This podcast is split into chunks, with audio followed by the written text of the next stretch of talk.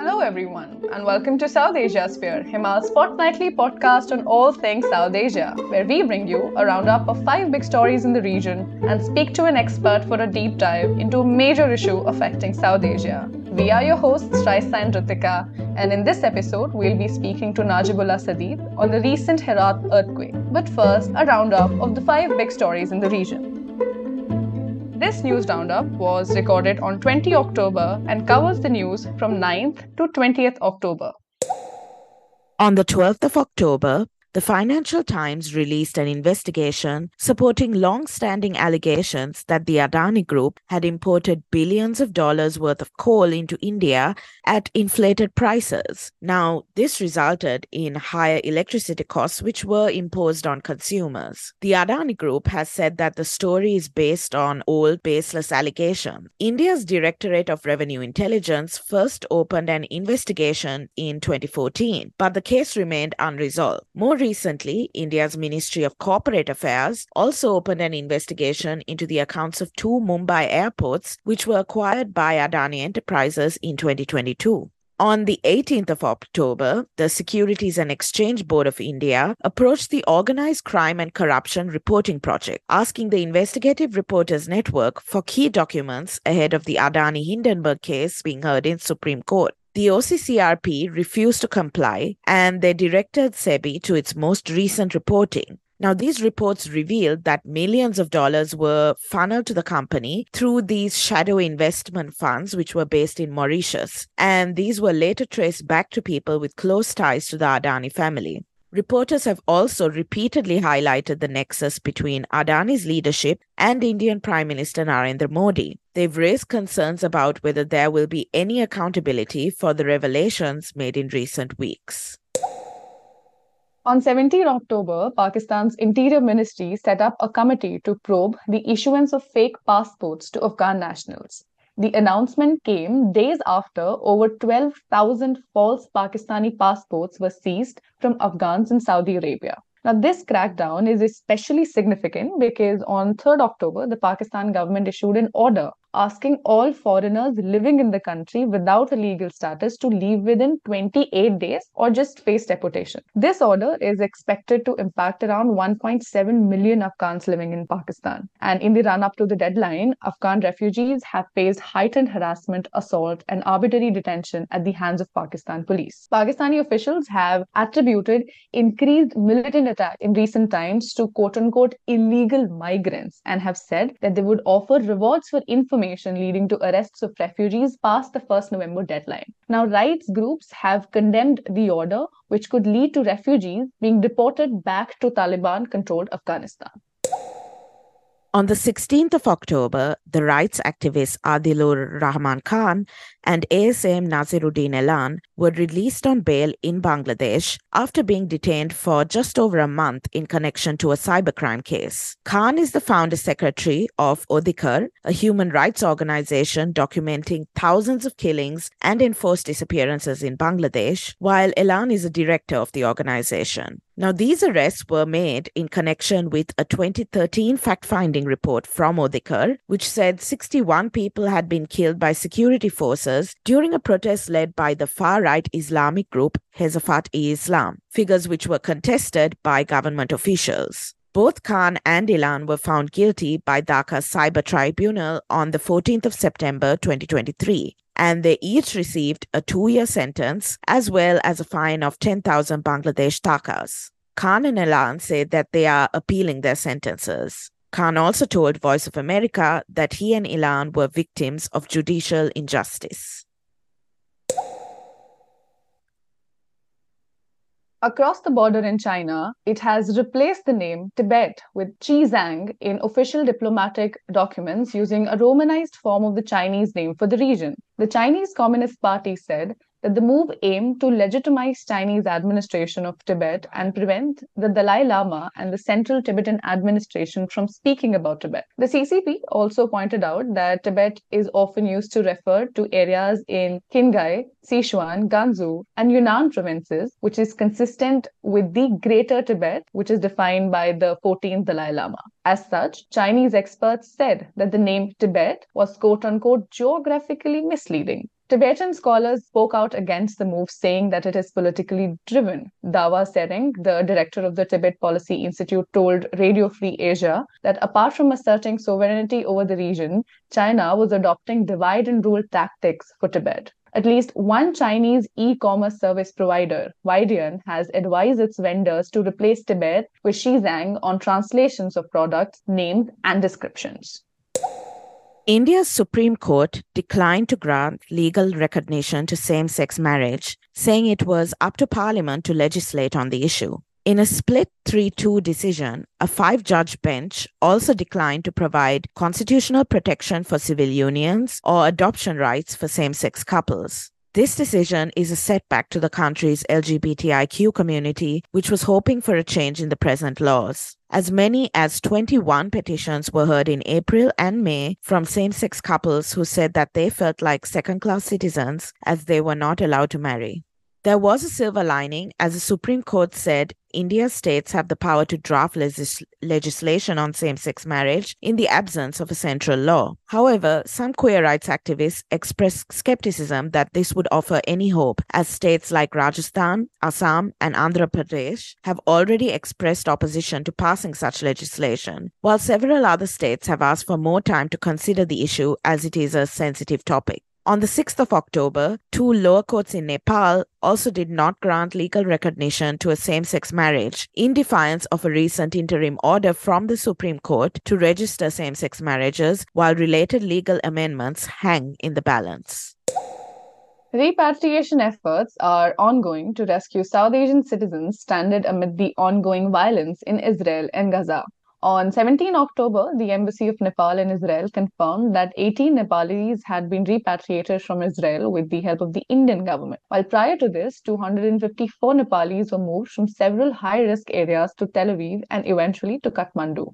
10 Nepalis were killed in an attack on southern Israel by Hamas on 7th of October, the Kathmandu Post reported. On the other hand, at least two Sri Lankans were reported missing amid the violence, with at least one later confirmed dead. A further of 27 Sri Lankans living in northern Gaza are reportedly heading to the south of the territory after orders from Israel to evacuate ahead of a planned ground offensive by the Israeli military the representative office of Sri Lanka in Palestine is assisting Sri Lankans to safely travel to Egypt along with other evacuees. India's Ministry of External Affairs estimated that four Indians were in Gaza with a further 12 in the West Bank. Five flights have been chartered by India to repatriate Indian nationals from Israel.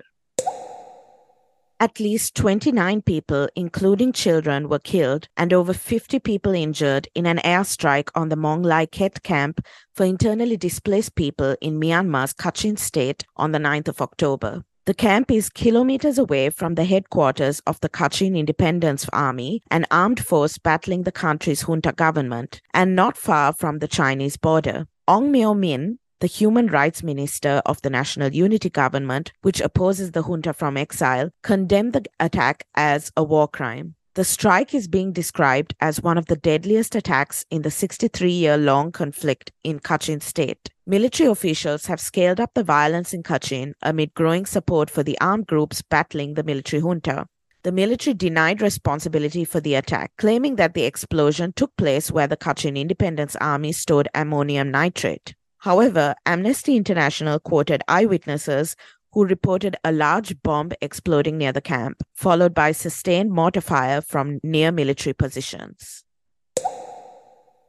Well, now for a little good news from the region. An old sea route between Nagapattinam in Tamil Nadu and Kanke in Jaffna Peninsula has been reopened after a lapse of 40 years. A passenger ferry service was inaugurated on 14th October in a bid to boost tourism and improve bilateral ties between India and Sri Lanka, as well as to benefit local traders. Previously, the Indo Ceylon Express ran between Chennai and Colombo from the 1900s up until 1982. And passengers could also take a train from Chennai and then a steam ferry from Dhanushkodi to Talaimannar in Sri Lanka. These services were halted in the 1980s as Sri Lanka's civil war escalated. There have been several attempts to resume services from Rameshwaram to Talaimannar and from Karaikal to Kankesanthurai with little success due to poor response and lack of commercial viability. Port officials have already said that the relatively high ticket prices, monsoon rain, and poor ticketing systems continue to pose challenges with the service now only available on alternate days.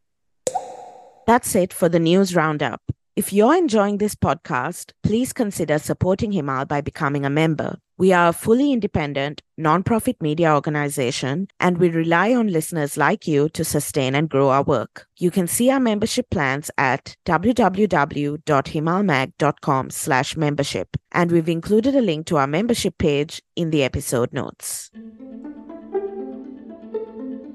And now it's time for our deep dive, where we bring in experts, reporters, authors, and field specialists to talk about the important and unseen layers of a big story. And today we have with us Najibullah Sadid. Najibullah's expertise lies in the field of water resources and the environment. He's a research associate at the University of Stuttgart and a research consultant at the Afghanistan Research and Evaluation Unit, as well as a research assistant at the BAW, the Federal Institute for Hydraulic Engineering. Two more earthquakes have struck Afghanistan this morning, bringing it to a total of seven earthquakes and multiple aftershocks over the past eight days.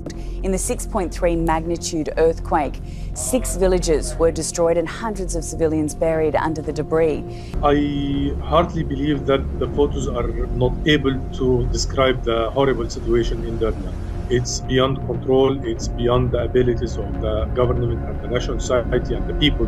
It's one of the deadliest earthquakes to strike the country in two decades. On the 15th of October, a 6.3 magnitude earthquake hit western Afghanistan, the third such earthquake in the space of a week. The tremors have already led to around 1,000 deaths in total and have flattened entire villages near Herat, with rescuers using shovels and their bare hands to rescue people. The disaster comes months before the winter in Afghanistan, and the country has also been impacted by an economic crisis after the Taliban seized power in 2021. Here to speak with us about this is Najibullah. Hello, and thank you for being with us today. Thank you, Raisa, for having me. So, could you begin by giving us a rough assessment of the extent of the damage in Herat? I believe there's been some satellite derived damage assessments released already. Yes, exactly. There was a pre and post satellite imageries available for this uh, incident. And based on that assessment, basically the communities that were affected uh, were uh, identified. The results shows that 123 of, uh, settlements were affected. Among them, 92 were moderately affected and 10 were severely affected and 21 were almost destroyed. So this was basically after the first earthquake that happened on 7th October. According to these settlements, um, the, the official data shows that 2,053 people died or were killed by this uh, earthquake. And after that, of course, we had three other shocks. But uh, since people were um, basically staying outside their homes in open areas, the damages or the, the, the casualties were much lower. The last uh, incident that happened, or the last main shock that happened on 15th October, had only um, one uh, person killed. So uh, you see that uh, as the people are leaving their homes, staying in open areas, the damage or the casualties also drastically reduced. But in general, so to say, uh, 43,350 people were affected. And uh, not to forget that those are the villages and the districts uh, in remote areas of Herat province in the northwest of the, the country but there are also people affected uh, inside the Herat city. We see that a lot of people are needing tents and and other uh, food and, and warm blankets, for example, to because they are staying in fear of uh, more shocks. They are they are staying outside in open areas. So, but beside the casualties, the impacts that the, the people were uh, affected, uh, there uh, unfortunately also damages to the historical uh, buildings and monuments in Herat. For example, Qala Ikhtiyaruddin is really an old and ancient uh, historic building recent images circulating on, on social media showing that not only Qala Ikhtiyaruddin, but also Masjid al which is a uh, Timuride mosque in Herat city, is also damaged. Even the recently built uh, concrete buildings are damaged in Herat city. Thank you for that, Najibullah. And yes, the, those are quite uh, staggering figures over 43,000 affected. And clearly, there is quite urgent needs as well for people on the ground. How prepared would you say that that region in Herat and the surrounding areas, how prepared was it to respond to the aftermath of the earthquake? And um, was um, rescue efforts impacted by accessibility? Unfortunately, the preparedness was very poor. You see that videos uh, on, on Afghan local TVs um, that people are basically um, doing the rescue job themselves with bare hands and shovels. And uh, there was no rescue team on site at the first first earthquake happened. You know, the first hours after the earthquake are very critical. You have to be on site, you have to be professional, you have to have equipments you have to have the system but that was not in place. And that uh, basically led to this high casualty that they could have been saved when there was a rescue team on, on site. There was rescue teams only two I, I, as far as i know rescue teams from iran and turkey but it was already late. Uh, they may have removed some bodies of those already died uh, under the rubbles but unfortunately we see that uh, at the first hours we lost a lot of people and there was a woman on local Afghan TV saying that uh, she was able to to save only three of his uh, grandsons, but three others he could not say. She they died. Uh, that's this very unfortunate situation.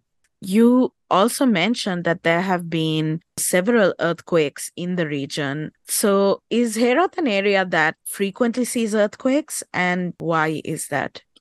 So seismologically, Herat is lying on the on fault which is called Harirud fault. Uh, Afghanistan is ba- basically has uh, three main faults, but one one of the main is Herat. So it is not unusual that we have earthquakes on Her- in Herat or nearby the, the main faults. But there are several other small faults that, that are buried under the thick layer of, of uh, sediment. So there are small faults not reported, not studied. So these faults uh, may have caused earthquakes. There has been uh, so far four shocks. So these shocks, uh, according to seismologists uh, who have studied, they say that it's quite rare that we have four earthquakes in sequence there has been uh, some sequence uh, earthquakes like in 2019 there was a four sequence earthquakes in mindanao in, Phili- in the philippines and there was a three sequence earthquakes um, in, in iran with the same more or less in the same area or under the same condition probably the same fault. But some um, experts say that when one fault or one rupture happens or one slip ha- happens, then of course this can lead to or potentially can lead to the uh, activation of or triggering of another fault and causing another earthquake and that may cause another earthquake. So there could be some sequence or so to say some cascade of earthquakes in this region but these are all early assessments. There must be some detailed study in order to, to dig more deeper into the causes of, of uh, these four earthquakes because they are not very common. They are rare. As I said, we had only one incident in 2019 in the Philippines. And you've also spoken um, online a little bit about how the earthquake is also already causing shifts in the landscape with the surfacing of groundwater. So, how do you think these shifts might impact the surrounding terrain in Herat in the long term?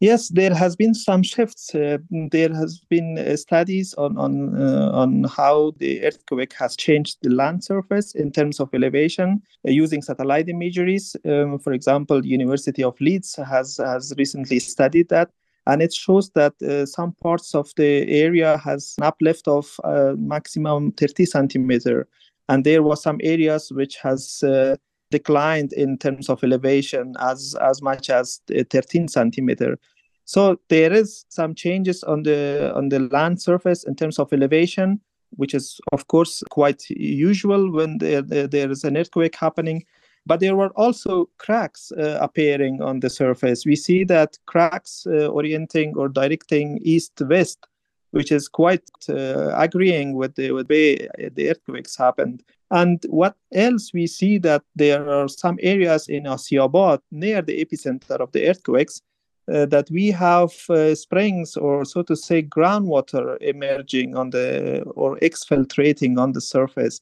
and these are the uh, basically moving dry river uh, into the into a normal river. But the the amount of discharge of these rivers are not not so big that would cause a flood or or, or inundate a mm-hmm. village. So this is an old uh, dry river that now has has water from from the earthquake. But this is this is not unusual. I mean earthquakes may open some cracks and when the groundwater is under pressure they may emerge on the surface. So this is mm-hmm. this is happening also um, in other areas. For example the last earthquake in turkey also uh, had some experiences of groundwater overflowing onto the surface. And coming back to the needs of the people um, you know this is also significant because it's coming just ahead of the winter months which uh, can be difficult in afghanistan. And what were the kind of humanitarian issues that needed to be addressed even before the earthquake? Well, uh, in a in a country, in a normal country or a normal situation, there should have been rescue teams on site there should have been volunteers on site that they could have reached uh, the site very quickly and they could have done the, the life-saving mission. So that was failing or, or that was missing in afghanistan and this is the lesson here that we have to invest in, in this direction because earthquakes are not very unusual in afghanistan. We ha- it happens often in, in parts of the country. But the other issue is here with the response that after the earthquakes we see that there are some responses uh, by the international organizations who are based in Afghanistan, they are basically um, supplying people with tents, with medical uh, equipments, uh, with uh, food, uh, shelter. Um, but what is now required, because winter is approaching, with tents they cannot survive in the winter because winter northwest afghanistan is becoming very cold even nowadays which which is not winter uh, we have near zero temperatures during the night so we would have, according to uh, to forecast, by next week we will have precipitation and rainfalls there. So that would certainly make the life uh, tougher for, for the people in this region. What is needed at the moment is that th- these people should be somehow relocated uh, to, to the other regions or to um, temporary shelters, such as gymnasiums, sport gymnasiums can be used for, for this purposes, for example. But the other issue is that the, the, the rebuilding of their homes the, the, this hmm. should be speed up because we don't have time. Only three months is left before the harsh winter is coming and, and we, we know that it's coming earlier. Even we, we may have only two months for the winter. And what about uh, in terms of food security? You know before these earthquakes were people prepared for the winter months or what was the situation in terms of that you know afghanistan is basically impacted by what happens in the pacific ocean. You know we had la nina this was the third year of la nina. And when there is la nina afghanistan is hitting by gra- by a drought. And you, we had severe drought in northwest of the uh, country where now the earthquake has happened. So the region was really suffering from this third year third consecutive years of drought and now uh, adding to that this disaster this was really really tough for the people. The people were already in dire condition needing help needing food. And we know that for the last two years there was uh, uh, campaigns by international community in distributing uh, emergency uh, help and assistance such as food and, and, and some some other supplies but the, for the third year, we know that the aid uh, or the international community drastically reduced their contribution to the budgets of Afghanistan when it came to the to the emergency response or emergency um, such as aid, food distribution and, and other supplies. So the region was already in dire condition, and the, the earthquake made it worse for them and now uh, basically as i said their agriculture their main uh, their main source of income was impacted uh, the situation now of course after the earthquake is much much worse compared to the to the normal year. In afghanistan generally 33% of gdp is coming from agriculture. So if the agriculture sector is uh, impacted by a drought then the whole uh, gross economy of the country is impacted and this is uh, what we see in northwest Afghanistan, not only Herat, where it's impacted, but also nearby provinces such as Badghis, Farah, Zabul, but also um, further north, Faryab, even up to Balkh provinces, the, the droughts was very severe. You were also talking about aid, um, including earlier on as well. How have the sanctions that have been imposed impacted the aid received in the aftermath of the earthquakes, if at all? So I see at, at, the beginning, it seemed that everything was very fluent and um, people received some aid, but the concentration was only on the settlements that were damaged, not on Herat city. But after the, the third and fourth earthquake, Herat city was also impacted. Population of Herat city is over 700,000 people. Most of them are living in open areas. And now the, you have to have to respond to, to a large uh, number of people in terms of uh, aid, in terms of providing temporary shelters. The, the first assistance on the undamaged villages were quite good because the, the number of population was not a lot uh, in, in, these small districts and settlements uh, where the epicenter of the earthquake was locating. But now uh, we see that it's not very very easy because the Taliban government they said that the private uh, fundraising campaigns uh, in in Afghanistan, but also outside Afghanistan, they cannot directly reach out to the people. They have to channel their help through us, and this is making things worse because it's not possible to manage all these things in a very short period of time. You see, number of people across the world, but also inside Afghanistan, are collecting money, fundraising, to help those affected but when you channel them, now you have to do a lot of paperwork. You have to go, uh, go through some steps, and that means that you need more time, and that will this paperwork and this red tape, of course, will not facilitate the rapid response that the people are requiring. So that's why I am hearing from the people in Herat that people uh, in Herat city themselves they are needing um, tents and shelters because they are they are staying in open areas but they are not receiving it. They say that even in Herat city, the, the price of tents are tripled, and they even they cannot find tents in, in the market. So they are buying it from near, nearby provinces, and even in the nearby provinces, you cannot find tents uh, for for the people. So this situation has to change, and I think the, there is uh, potential that international organizations somehow intervene and facilitate the, the, the, the response that the people are voluntarily wa- wanting to, to help. And let's also talk about the economic situation in the country. Um, you've spoken about how economically Afghanistan had kind of reached a fragile state of equilibrium. Can you speak more about that and also about what the economic pressures are that Afghans are continuing to face? Yes, as I mentioned before, Afghanistan was very aid dependent in the last two decades. So the sector which was majority of Afghans were getting their incomes from it was agriculture. And as I said, more than 60% of people are, are earning their, their bread from agriculture, and 33% of GDP is coming from agriculture. So this sector was largely ignored and now you see that if you if the aid is basically cutting or reducing after the regime change in afghanistan people become more reliant on what they can earn and that's agriculture and when agriculture is impacted by climate change and as i mentioned the droughts then of course the, the economy is even more dependent on, on the foreign aid. Luckily, in the last two years, there was some aid and the aid was not fully cut or uh, fully reduced to, to the Afghan people.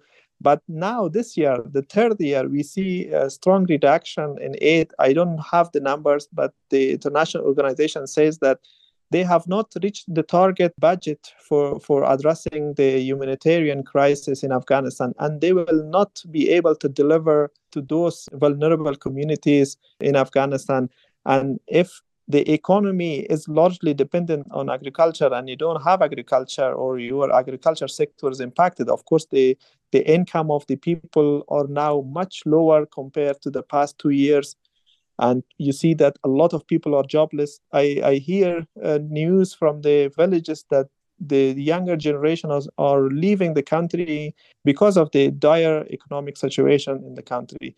Joblessness is everywhere, even in Kabul city, you see people are jobless, people are leaving the country. A lot of educated people who have, in the last 20 years, who have earned degrees abroad, who, who are the bright brain of the country, are now hopeless and they are leaving the country. Thank you for that, uh, Najibullah. And uh, one last question for you know the benefit of our listeners as well. Is there a book or a podcast or a show you can recommend to our listeners who want to learn more about Afghanistan's landscape or natural disasters or just about the situation in Afghanistan? Yes, there are plenty of, of books, podcasts, for example, the natural resources in Afghanistan, geographic and geologic perspective on centuries of conflict by John F. Shroder. This is this is one book I, I recommend. There is recently a podcast on, on the recent earthquakes with uh, Science in Action from 12th of October, the BBC World Service. Uh, that that's uh, really interesting and, and talking about the details of the of the earthquake but there are also uh, a natural disaster dashboard supported by the United Nations where all the natural disasters are recorded with details. This is also available on ReliefWeb International. So I recommend if, to get more information on Afghanistan and the vulnerability of communities in Afghanistan, natural disasters and, and climate change, and uh, as a whole in the geographic uh, and landscape of Afghanistan. Thank you so much for um, coming on the podcast and unpacking all of this for us, Najibullah. Thank you very much for having me. I hope the information that I provided was beneficial to those who are interested in Afghanistan uh, situation and also on the uh, recent earthquakes that, that hit Afghanistan. Thank you very much. Thanks for tuning in to this episode. If you want to help us bring you more updates and stories, you can sign up for membership at www.himalmag.com slash membership. We've got a range of membership plans for you to choose from. You'll get access to our archival newsletter, specially curated for you, and even Himal's iconic right side up map with its startling new perspective on South Asia. And if you don't want to miss out on future episodes of Southasiasphere, head to the link in our notes to sign up for our newsletter which will bring you the updates right to your mailboxes every fortnight. Follow us on Spotify, Apple Podcasts, SoundCloud, or wherever it is that you like to listen to your favorite podcasts. If you have any questions, suggestions, or feedback for the current format of Southasiasphere, or just want to talk about how we can make it more accessible for you, don't forget to head to the link in our episode notes. We'd love to hear from you. And that's it for today and for this episode. See you next time.